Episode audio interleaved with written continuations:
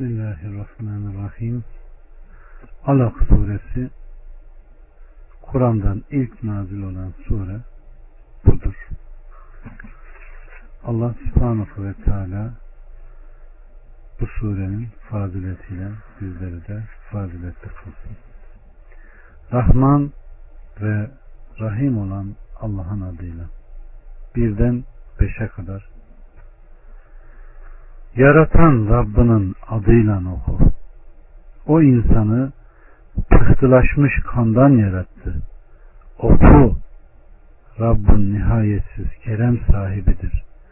Ki o kalemle öğretti. İnsana bilmediğini öğretmiştir. Ayşe annemiz der ki Aleyhisselatü Vesselam'a gelen ilk vahiy uyku halinde görülen sadık rüya şeklindeydi. Hangi rüyayı görürse mutlaka gün aydınlığı gibi çıkardı. Sonra ona yalnızlık hoş gösterildi. Hira Dağı'na gelip orada pek çok gece ibadete koyuluyordu. Bunun için de azı kalırdı. Sonra Hazreti Hatice'nin yanına gelir ve yine azığını alır giderdi. Nihayet Hira mağarasındayken gerçek aniden ona geldi. Melek oradayken gelip oku. Aleyhissalatü vesselam ben okuma bilmem dedim. Melek takadı kesilinceye kadar onu sıktı bıraktı ve oku dedi. Ben okuyamam ki dedim. Sonra ikinci kez beni sıktı takattan kesildim. Sonra bırakıp oku. Ben okuyamam dedim. Bunun üzerine üçüncü kez sıkıp takadımı kesti. Yaratan Rabbinin adıyla oku. Bu ayeti insana bilmediğini öğretmiştir. Kavline kadar okudu. Aleyhissalatü Vesselam boyun ve omuz arasındaki etleri titreyerek dönüp Hatice'nin yanına geldi ve beni örtün, beni örtün dedi. Korkusu ve titremesi gidinceye kadar örttüler. Sonra dedi ki ey Hatice bana ne oluyor? Ve olanları Hazreti Hatice'ye anlattı. Kendimden endişeleniyorum dedi.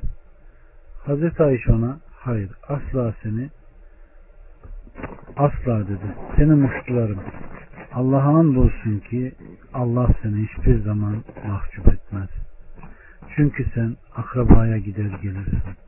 Sözün doğru, sıkıntıya katlanırsın.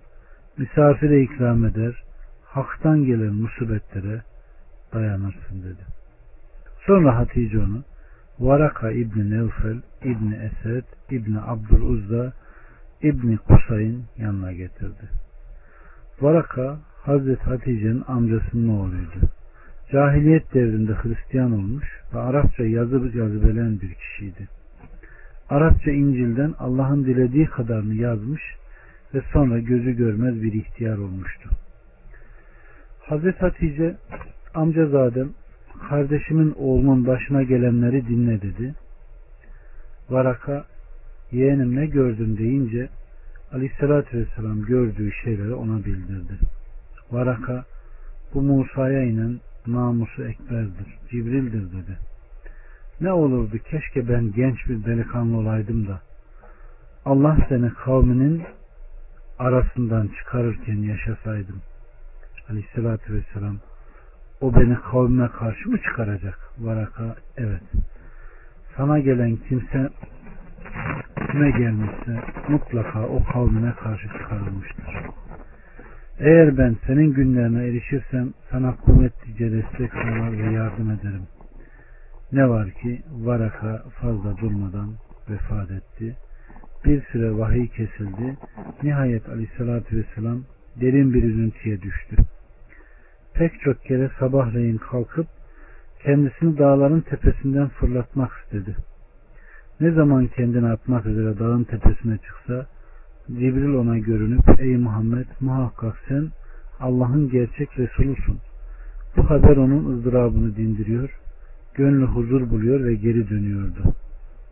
Bir seferinde vahiy uzun süre kesilince aynı şekilde sabahleyin evden çıktı. Dağın zirvesine ulaşınca Cibril görünerek ona aynı şekilde söyledi.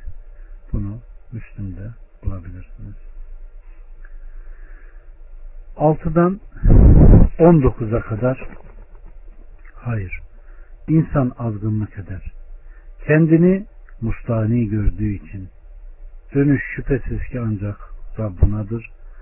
O yasaklayanı gördün mü? Bir kulu namaz kılarken gördün mü? Ya o kul doğru yolda ise veya takvayı emrettiyse gördün mü? Ya yalan saydı ve yüz çevirdiyse bilmez mi ki Allah gerçekten görmektedir. Ama bundan vazgeçmezse andolsun ki onu alnından tutup sürükleriz. Yalancı, günahkar alnından. Öyleyse topluluğunu çağırsın dursun, biz de zebanları çağırırız. Sakın sen ona uyma, secde et ve yaklaş. Evet.